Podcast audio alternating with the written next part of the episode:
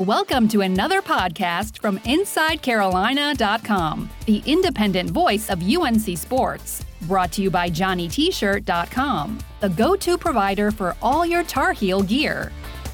For Inside Carolina, I'm Taylor Vippolis, and you're listening to this podcast, which is a part of the Inside Carolina Podcast Network. So, first off, thank you for being here. If you haven't already subscribed to Inside Carolina, go ahead and do that if you're either on Apple Podcasts or YouTube so you never miss any of the content our team at IC puts out.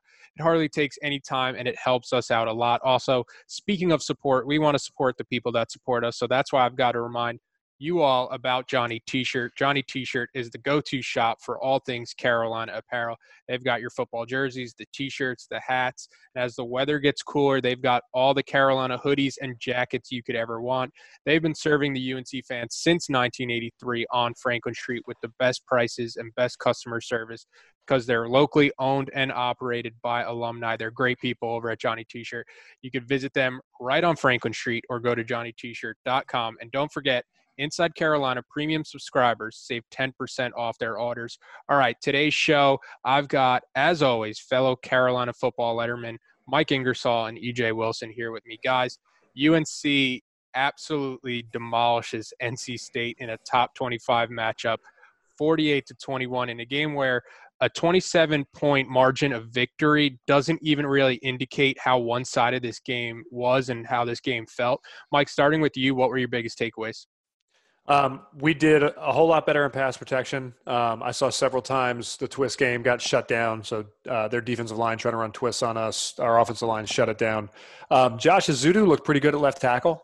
Frankly, they've got a little rotation going there on the left side. I noticed, um, and they stick to it pretty consistently. Where Josh will end up moving out to the left tackle uh, spot. Asim Richards will rotate out. Um, they'll get Montilus in there too, a guard.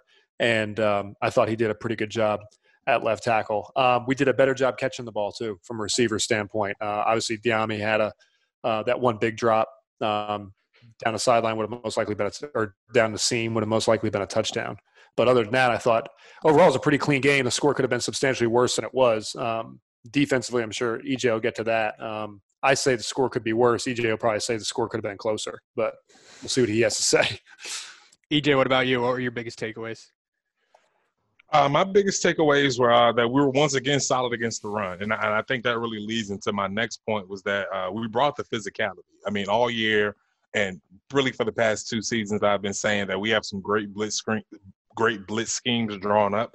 We're just not blitzing with purpose. And I saw uh, Chazz hit the hole and blow up the running back a couple of times yesterday, so I was very happy with that. I mean, you even heard NC State players, which is uh, something I've never heard of, saying that they got out physical and they were handled and tossed around. And that's just not something you want to hear from a running back. Uh, I don't think those holes will be as big for him next week from that offensive line. It's not uh, something to hear from a blue collar school either, EJ. Oh, oh, exactly. the, the, the, the blue blue collar, we work harder than everybody else. We're the toughest guys on the block. Our school was started by quote unquote tough people.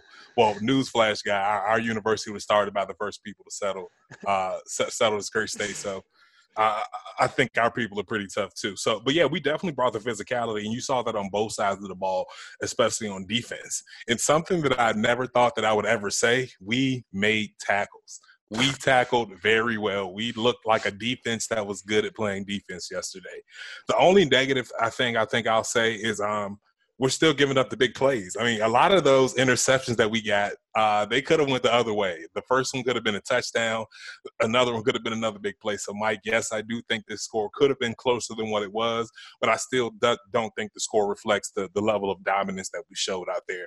And and I think that if, if we can just stop giving up those big plays, and I know that's because uh, we have some inexperience. Um, and young guys in the secondary we've had to replace, especially um, Storm Duck. We're really, really missing Storm Duck in the secondary right now. So I think once we get that under control, um, I think we'll be great. Overall, I'm happy with what I saw though.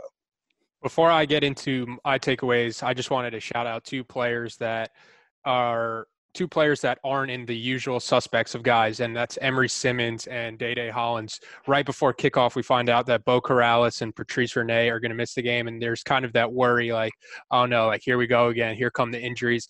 Emery Simmons was a guy that I thought really stepped up. Um, he had five catches for 38 yards, no drops, which is huge for this Carolina receiving uh, corps. And it's something where if if he shows that he can catch the ball consistently, I think he's going to play his way into more playing time. He had a, a sealing block on Michael Carter's first touchdown that kind of set the tone offensively for the day. And then, speaking of setting the tone, Day Day Hollins, I think it was the first drive for NC State on third down. The running back tried to bounce it outside uh, right into uh, Day Day. He made the tackle, got Carolina off the field. I thought he did a great job stepping up. And uh, s- same thing with Emery Simmons, two guys that stepped up. And just my biggest takeaways were this was a strong defensive performance. They essentially forced three three and outs to start the game. They withstood NC State going to another quarterback, something that they probably didn't have the chance to prepare for. And when you change the quarterback, it has the opportunity to kind of provide a spark for the team. And I thought they did a good job. They were out of position a couple of times, but their effort, I think, made up for it, which is critical in these type of rivalry games. You look at a guy like Don Chapman, who they have the coverage breakdown in the end zone, and he hustles back, makes the interception. Um, later on in the game, Ty'Ron Hopper, he can't get to the quarterback in his pass rush, gets his hands up, forces uh, deflection. Surratt intercepts it.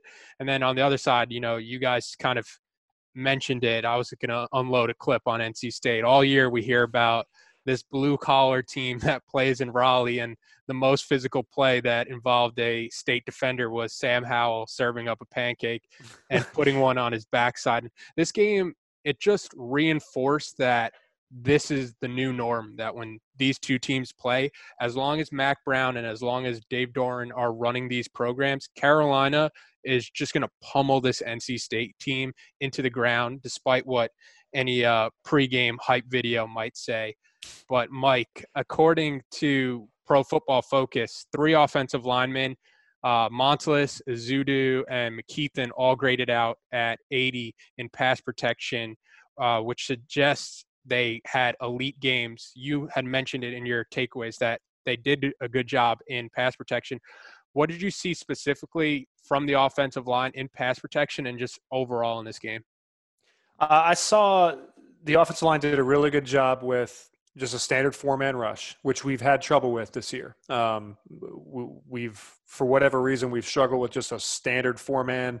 Uh, four man rush, we haven't really had much of a problem out of like an odd front, so a three down, a three down look. But when you've got four pass rushers, we've we've had trouble essentially in our one on one assignments. Um, I was waiting to see if game reps and the deeper we got into the season would correct that, and it looks like it has. Um, and I, will go ahead and I'll chalk it up to a weird off season, kind of what I've been talking about the last few the last few weeks on this pod. You know, weird off season, not a lot of prep time, um, constantly, you know, all week long, kind of worried about whether you're going to survive.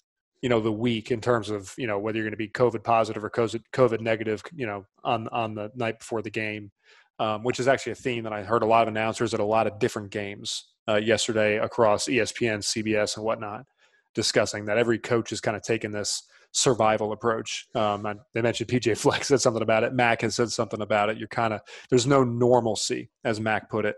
Um, you're you're just kind of hoping to get through the week with everybody being healthy um, and not infected so that you can play with as close to a full roster as you can get. And I think so far the offensive line not getting bit by the COVID bug or the injury bug has been a real blessing for them.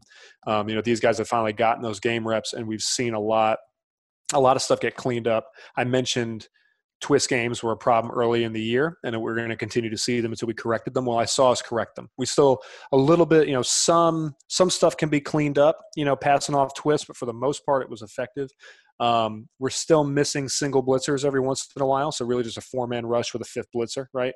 Um, we're missing some stuff. That's just a that's just an MA missed assignment issue. I think that's really just gonna get that'll get corrected, much like some of these physical errors are getting corrected with game reps.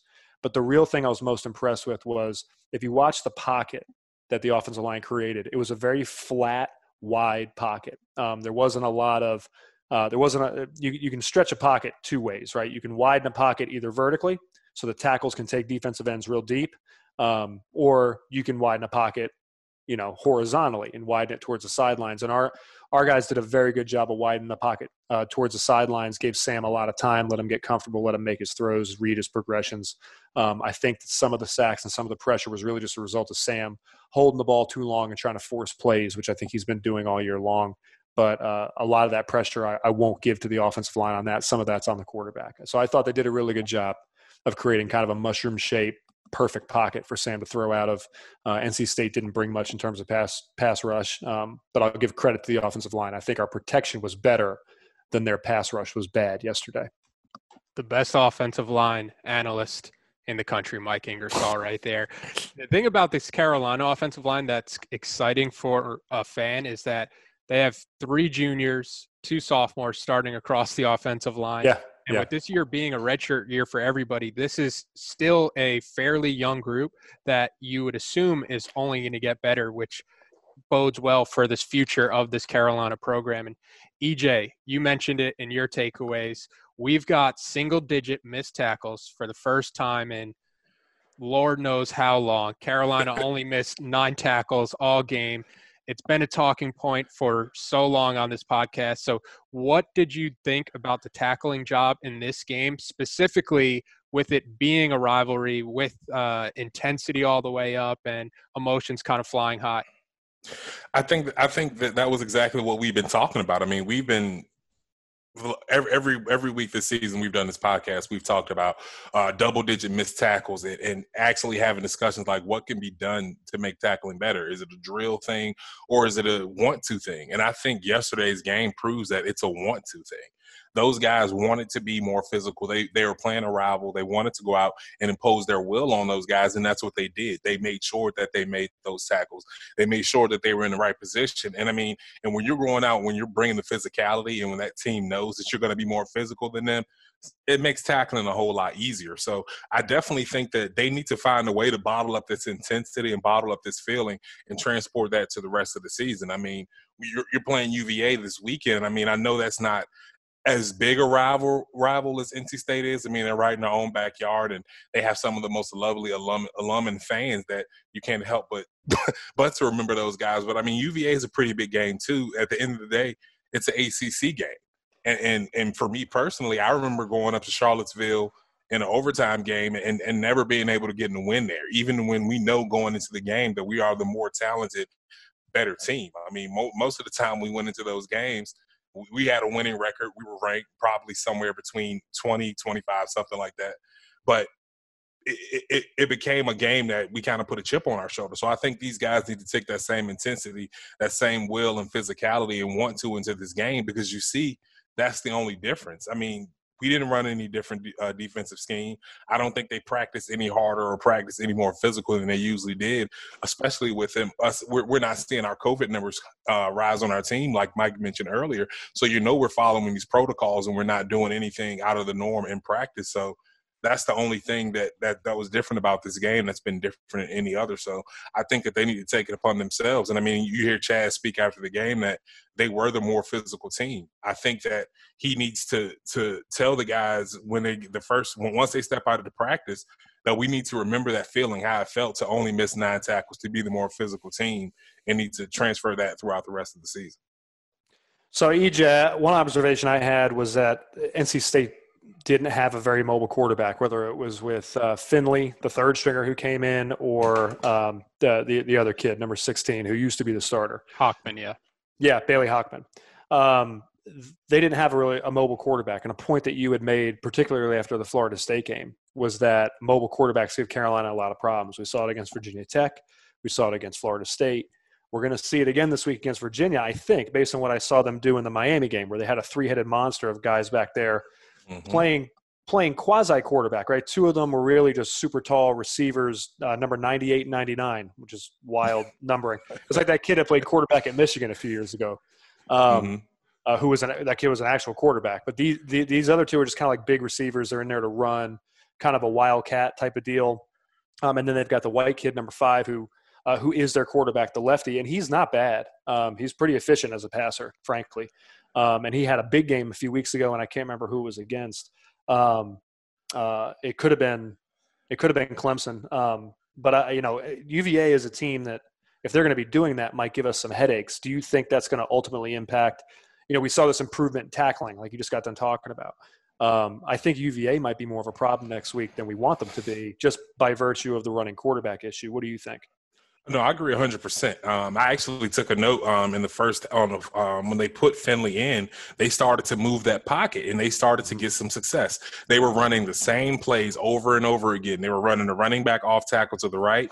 They were running that little quarterback option to the left. They got put in trips, a formation that we've had trouble with, yep. and they moved the pocket. I think that's why they brought him in because I, I, hate to say this, but I guess they were more willing to risk a true a, a freshman going out there running around, scrambling around, than to risk their guy who who's, who's supposed to be their guy with more experience, who's coming in replacing that who's supposed to be their guy who broke his leg. So, but that once they started moving that pocket, we work did get in some trouble, but we caught a big break with that interception, um, yeah, which should have been a touchdown. Yeah, that, and yeah. which exactly what should have been easy. Touchdown. I, th- I think at that point, you we uh, we were texting. Me and EJ were actually texting with Joey Powell. EJ, I think your point was that's Don Chapman in a nutshell right? Yeah, that, that that's exactly yeah. Because the, the point I made last week that with Don Chapman, you're either going to get a really big play or you're going to get something that looks like, what are you doing? Like the guy doesn't know how to play football. This was one of his plays where it looked like he got the, the coverage broke down. He wasn't in the right place, but his hustle and effort and concentration to make that interception because I mean that that wasn't an easy interception to make, especially when your adrenaline just run up because you're having an old moment because the ball is getting thrown over your head into o, the end zone. An O blank moment, yeah. Exactly, yeah. So it was. I mean, it was a great recovery, and it was him in a nutshell. But I do think that if they move that pocket, I do think that that could give us some trouble. Um, and I think that it breaks our focus when it comes to tackling because we we don't know what's going to happen. Like, oh, this didn't happen on film, or if they change change one little thing, we kind of get frantic. So hopefully, um, we're studying film, and that's one of the things that we focus on because we can't let those big plays and ball being thrown over our head happen again. Yeah, I mean, UVA is no joke, right? I mean, this isn't a pregame. This isn't a pregame preview pod here, but I mean, I was just looking at it real quick just to kind of give us some context because I, I don't think State was. Mack Brown said that against Florida State, right? We're not the number five team in the country, and I agreed with him on that. Um, I think that was the proper statement to make. Um, I don't think we're the number 15 team in the country right now. Um, the fact that we beat a ranked team and dropped a spot, I mean, I guess the Big Ten's getting a lot more credit than I think it deserves. Um, but UVA is not a so I didn't think NC State was a number 23 team in the country either, right? I don't think they're a top 25 football team. Um, but they're not. I don't think NC State's a bad football team this year. I think UVA is a whole lot better than their record shows too. So I got the numbers here. Uh, they beat Duke. They dropped 38 points on Duke. Against Clemson, they put up 23 points. Against State, they put up 21 points. Against Wake Forest, they put up 23 points. And against Miami yesterday or Saturday, we'll be fans will be hearing this on Monday. Um, they put up 14 points and they only lost by five. Um, now they're giving up a bunch of points, but they're also scoring a bunch of points. So, I mean, I think this has the potential to turn into more of a shootout than we want it to be. Does that give you any heartburn too? Just the fact they've proven they can score points? Oh, it, it definitely does. It definitely does. I mean, we're, definitely, I think, playing a higher caliber offense this week, and we're going to have to put up or shut up. Like you, I, I do think that they're better than their ranking, and, and the fact is, we always seem to have a tough time playing against UVA. So it does worry me a little bit, but this performance and and and some of the some of the, I guess I, I could say the cohesion of the defensive unit, them us playing better assignment football, us playing more sound football. That th- this performance definitely makes me feel a little bit better. If we were playing them this game right after that Florida State performance, I'd probably be a little bit more worried. But these guys showed me that they could bounce back and actually play good football. So I, I do think it'll be a good game. Yeah, the spread is only seven and a half right now for the UVA game compared to wherever it finished at for the state game, which was like 17 and a half. So mm-hmm. it's definitely on paper going to be a lot closer of a game. Um, and another uh, point that I, I, wanted just to mention, it's it's interesting watching Don Chapman out there and seeing how creative uh, Jay Bateman and Jerry Bly have to be with the schemes that Carolina's doing. Like uh, there was there's a couple situations where they're rotating Don Chapman to cornerback and they're moving uh, Trey Morrison to safety when there's no nickel out there. So it's it's a, it's got to be a lot for these defensive backs where you don't really know where you're going to be playing and you're having to adjust and kind of think on the fly like what does this position do in this scheme so uh, it could lead to more coverage breakdowns, but it's it's something that Carolina just has to deal with right now with the depth on on the defensive side of the ball. And going back to the tackling note, defensively, I think it was huge for Carolina that you had your leader Chazz Surratt set the tone. He had zero missed tackles on Saturday and 54 snaps. And on the subject of tackling, Carolina missed nine tackles total, like I mentioned. NC State missed 29 and 17 on just Javonte, Javonte Williams. Williams. yeah. Mike, I'm wondering, does that do anything for an offensive lineman's confidence when they know the guys they are blocking for are so good at making people miss? Yeah, I mean, I, I, as a player, right, I would know that I don't have to be perfect every single snap, um, and I could maybe even be a little creative. I mean, you don't you don't think of creativity on the offensive line, but I mean, it happens, right? I mean, mid block, there's some stuff, you know, that happens every single play where sometimes you got to abandon your technique and maybe try something a little crazy. Maybe you got to flip your hips around and try to seal a guy on inside zone when you're not really trying to cause a seal, right? Maybe you're maybe same sort of thing on the backside of a of a um, you know outside zone right? Maybe you're the backside tackle you're cutting off a the three technique on the backside over the right guard and maybe you seal him instead of cutting him um, you know just because that's what the defense is giving you. But you know that if you try some stuff like that that a guy like Javonte Williams is going to make you look good. The other thing too is you don't have to worry about like if you're a puller right? Um, if if your if your job say we're running 36 power and you're the left guard and your job is you are one on one with that middle linebacker and you need to kick him, right? You need to kick him out so you can open up that six hole even wider. Well, you don't need to be so afraid if that guy spills on you, right? Or if you can't get a true kick and all you can do is just kind of get a piece of him, right? Or if you need to take him vertical because you know a guy like Javonte, even if there's contact, is going to make you look good. He's going to probably break that tackle. Um, I think he was actually, does Javonte leads the country in yards after contact, does he not? I, am fairly certain he leads yeah. the country in broken tackles. I can't. Um, I can't imagine there's any running back that has more than him right now. No, no, and he. I mean, and when you've got, and then you've got a guy like Michael Carter, and it's strange to say, you know, you don't really know who's complimenting who in that situation, right? In that in that relationship, Michael Carter's another guy, right? Makes you look good. He's so patient.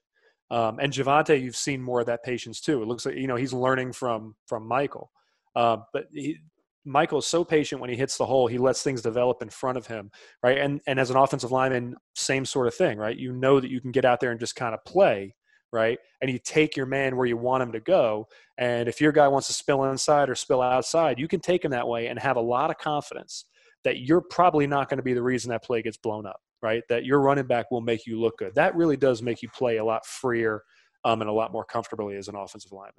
From a receiving perspective, I think playing with a guy like Javonte Williams and Michael Carter, you're going to show a more willingness to block and a more willingness to put effort into blocks, knowing that you can be the difference that springs one of these long runs. And um, at 170 pounds, never played a day of offensive line in my life. But from an offensive line perspective, I would imagine you would be more excited to get to the second level where – if you can get if you could reach the second level and successfully block, you're putting Javonte Williams or Michael Carter another five, seven yards downfield before they do have to make somebody miss. And you've seen they're going to make at least one person miss every play. And again, it can be the difference between uh, a 10 yard rush or a rush that goes all the way. And EJ, with the blowout, Carolina got the chance to play a lot of young guys uh, Des Evans, Myles Murphy, and Clyde Pinder specifically. They played 25, 24, and 12 snaps, respectively. What did you see from the true freshmen out there for Carolina fans to be excited about their futures? I saw guys that were ready to come in and and and there be no drop off. I mean, what you expect from from from freshmen, especially when you're playing behind two talented guys like Mr. Fox and Mr. Vohasek, you just want guys that'll come in long enough to spell them and, and, just keep the level of play consistent. And that's exactly what you saw. I mean, I, I honestly didn't. It probably was late into the fourth quarter when, until I realized that these guys have been playing so much and just watching some of the plays that they were making. I mean, it's not anything that's going to show up on the stat sheet. I mean, these guys that were out there getting a lot of tackles, a lot of quarterback hits, and different things like that. But what you see from guys who are five five games deep into their first season of college football without a real training camp, without any real time to to get used to to the level of play that they're going to have to maintain. It was very encouraging to see these guys. I mean, even Murphy. I mean, he's he's chasing guys out to the edge. He's making guys bubble out. Like plays like that. That's what you want to see from freshman defensive linemen. You want to see that they have the basic the basic instincts and the basic knowledge of the defense to go in there to read and react and let some of their natural athleticism kind of take hold. So I think that I mean when you see these guys get into this game, I think that you're gonna that, that bodes well for the rest of the season. These guys are gonna start wearing down. Guys are gonna start being injured, and Lord forbid, I mean, as, as safe as we try to be, it seems like COVID just seems to find some of these teams, some of these places. I mean, that, that that's one of those things that you can't really control. So I, I'm very happy and it, it, was very rewarding to see these guys go into the game. I mean, I think that if we can continue to increase that and, and dispel these guys more, I think we're going to end up seeing some big plays from some of these guys. There's not a lot of film out there on them, and, and that's always an advantage when you're putting a player into the game, especially with as creative as we can be on defense. And believe it or not, just how just like there can be packages for players on offense for a certain running back or quarterback or wide receiver, there can be plays for certain defensive linemen. Heck, I mean, we had them for Donte Paige Moss, Quinton Coples, mm-hmm. and Michael McAdoo when I was in school. So yep. there can be um, there can be certain packages for some of these defensive linemen where they're going on certain stunts or they're doing something creative or showing their athleticism, looking like they're going to pressure and drop out in the coverage. So there there are a lot of different things and I, that that can that are positives from them playing. So um, I was very encouraged about that, and I hope I get to see him out there a little bit more. Defensively, I think it's impressive that they all looked the part, and you could throw in guys uh, outside of that defensive line, guys like Tony Grimes and like Jaquarius Conley, who all looked the part for guys who – are true freshmen in college. A guy like Tony Grimes is supposed to be a high school senior. So, especially along the defensive line, outside of the quarterback position, I think that's going to be the biggest. Um, the, where Carolina has to hit on the development the most to take that next leap to to contend with the Clemsons. And I think it's an encouraging sign when you have guys like Murphy, uh, Pinder, and Des Evans already kind of showing out as true freshmen. Speaking of true freshmen, Mike, we saw Sam Howell ball out last year. Saturday, he has a ho hum average day by Sam Howell standards 18 of 29, 264 total yards, two touchdowns, and that one pancake block that we mentioned before. Yeah. After the game, he was asked about the NC State pregame hype video, and he said, quote, we don't really care about them. We know what a ram is to a wolf. I think we saw that out there today. It could have been a lot worse, unquote. What did you make of that when you, where you have a quarterback that can talk the talk and walk the walk? Well, Sam doesn't chirp much. So there had to be stuff going on on the, and uh, I say there had to be. I mean, EJ, you, and you know me, we all know that there was stuff going on out on that field that you know you just you don't see on the TV copy, and that Mike Golic from Phoenix and Dave Pasch from wherever he was he was calling the game from. You know what I mean? Like they, they you're just not seeing that because you're not on the field. Marty Smith might have heard some of it, right? But um, you know, to to push Sam to a point to where he's going to do something like that and say something like that in a post game. He's a pretty reserved guy. He's a fairly composed guy. Um, so for him to say that was, was, pretty awesome. For the fans that don't know, um, I, I, will give NC State's media team credit. Okay, that hype video was objectively pretty good. I mean, I, F State, but objectively, the production quality was pretty, pretty, pretty primo. Ours was better.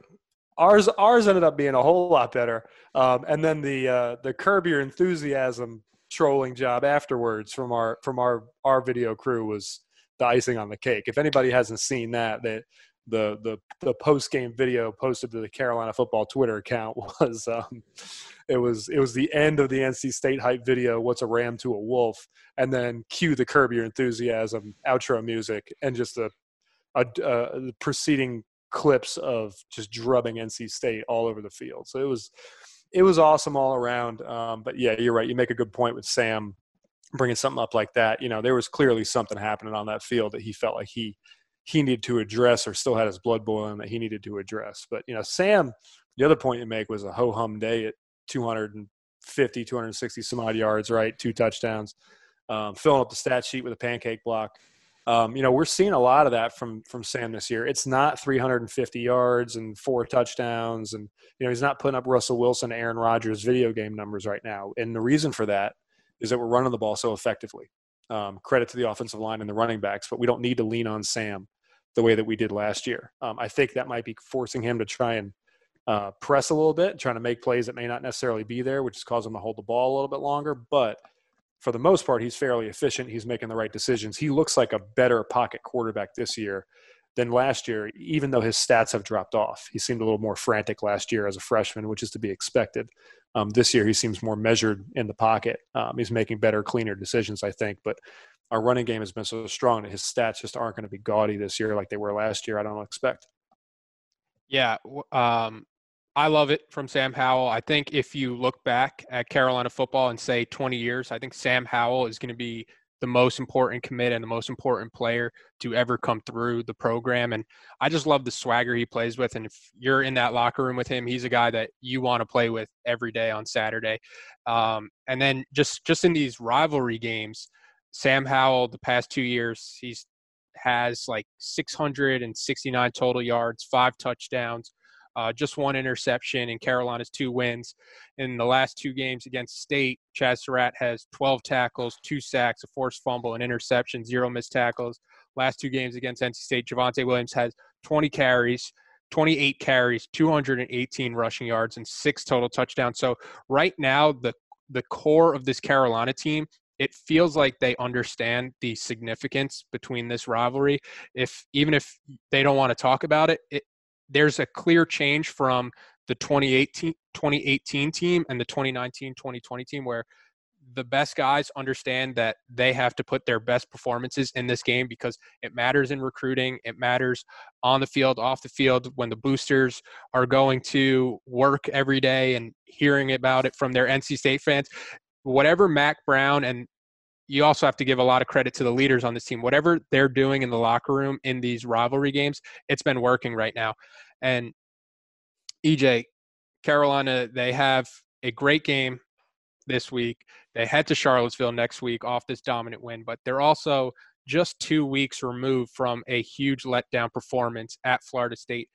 If you're in this locker room, how would you handle this upcoming game? I would just have to approach it the same way they approach this game. I mean, you have to go in thinking that, I mean, rivalry really rivalry week games really need to be separated from the rest of the season and that doesn't matter how much attention you try to put to them put to I, I really honestly think that there was no extra emphasis inside carolina's locker room about us playing nc state. I think the players took it upon themselves and they just kind of intrinsically knew what this game meant. So the, these games are kind of a, a one-off. So i think that one they need to immediately bring their minds back to the, what they felt when they left uh, Florida State, how to really be get dominated on both sides of the ball, minus a decent defensive performance in the second half of that game. I think they need to remember what that felt like. They need to remember what that felt like. Not not think about the NC State game and that win until the night before the games. And hey, I want to go back and I want to feel that way again after we're done during our work on Saturday. But they just have to remember that feeling. I mean, we've shown that we can do it on both sides of the ball. We put together a complete game on Saturday, and I think that, I mean, it's it's it's it, really, I really, it really is simple. I mean, I don't want to try to over-explain it, but they just have to remember the feeling of leaving Florida State, leaving that leaving that L, walking into a game that they're supposed to win, that they're heavy favorites, and and just dominate. They need to go and really prove that hey, we're the number 15 team. We, we started out this week number 14 and we won. We beat a ranked team, as Mike mentioned earlier. Yet we're still dropping in the rankings. I mean, there there's some level of disrespect there. Yep. I mean, just because yep. the Big Ten's playing, there's still that level of disrespect there. So we still need to go out and earn our respect at the at the end of the day. We need to put ourselves in a position, which I know they'll never let this happen for an ACC team, that when it comes time to pick those four four playoff teams, even if we don't beat Clemson in the ACC championship game, that it's a real hard decision to keep us out because of the performances that we've shown and the resume that we put together. Let Florida State be the only blemish on our record, and let's finish this thing out strong. I think that's needs to be the mindset for every game the rest of the season. Mike, what about you? How would you be approaching this game at UVA so you don't have a repeat of what happened in Tallahassee? Yeah, I mean, you need, just like EJ said, you need to remind yourselves that you are now back in the position that Carolina football has been in for a long time. Some of these guys don't, guys like Sam Howell, right? The only Carolina football they know is last year, right? They know six and six regular season and a bowl win. Um, but you know, for some of the older guys, you know, it's a it's a disrespect thing. Um, EJ is exactly right. The, we beat a ranked team and we dropped a point in the rankings. So we talked off air that you know we were ranked 14th and tied with Wisconsin. Um, last week in the rankings, Wisconsin jumped. Um, you know, we also saw a big jump from Michigan. Um, we saw a, a, massive drop from Penn State, and then we beat a ranked team. And again, I don't think NC State was the number 23 team in the country, um, you know, realistically, but they were still there. Um, and we still beat a ranked team and we dropped a spot as opposed to even going up a spot or even just staying where we were. Um, I think that's, you know, whereas before I thought we were overranked at number five. Um, I think we're now being underranked at 15. Um, you know, I think our sweet spot right now, we should probably be the the 12th or 13th team in the country, and that should put a little chip on these guys' shoulders. But you know, you avoid the letdown by going in to this Virginia game, understanding that the only way that you're going to lose is if you beat yourselves. Right? We lost to Florida State. This team lost to Florida State. Not we. I'm not on. I'm not in the locker room. But that team lost to Florida State because that team beat itself. Um, the mistakes that they made, some of the coaching flubs and the game mismanagement and stuff, we can get into all that, right? But ultimately, that team as a whole, from the staff to the players, made enough mistakes to beat themselves. There was nothing that Florida State did that Carolina can't handle. And we saw it in the second half, right? Even with what I'll argue was a bad game plan, even in the second half, our players were still talented enough and still efficient enough to put up points and put themselves in a position to win that game in spite of themselves. Um, this is going to be a similar type of game. This is going to be a, a, a, bare knuckle fight with Virginia. It always is. They talk as much, if not more, trash than anybody we always play on the schedule. I don't know what all that's about. Um, Virginia has, you know, a reputation. Every Virginia team that I played against was cheap and dirty and throwing punches after the play. The only thing that's going to beat Carolina is themselves. If they lose their composure, if they don't execute, and if they're not efficient, that's how Carolina loses this game. That's how they have another letdown like Florida State there should not be another game that truly challenges this team until they go to South Bend to play Notre Dame. Um, that's just the way that it is. And they need to keep it in their mind that every game is important.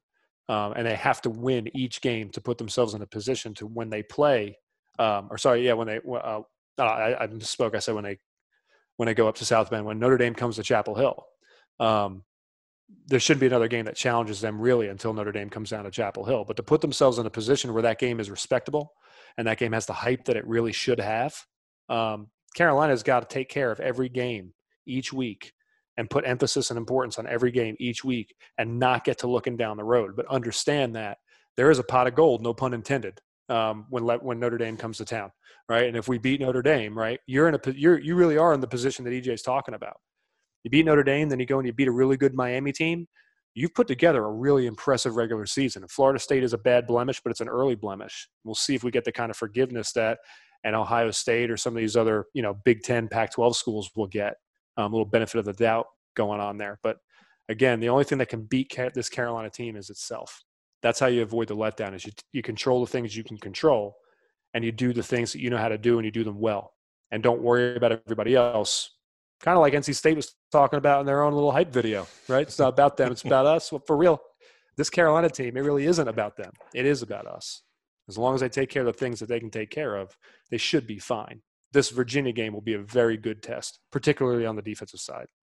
Yeah, for UVA's sake, you're hoping that they don't put out a hype video to hype up this Carolina team. And besides the the Florida State performance, this Carolina team also has the fact that they lost to this Virginia team just a year ago. Now, I know it's a completely different quarterback, and Bryce Perkins was a quarterback who can just go out there and win you a lot of games, especially as that dual threat option. But that's something that should still be fresh on this Carolina team that despite their ranking being 15th in the country, this is still a team that beat them last year and should just kind of add more fuel to the fire. And Carolina at Virginia, the South's oldest rivalry on Halloween. It's an 8 p.m. kickoff. It gives Mike plenty of time to go out trick or treating and be home in time for kickoff.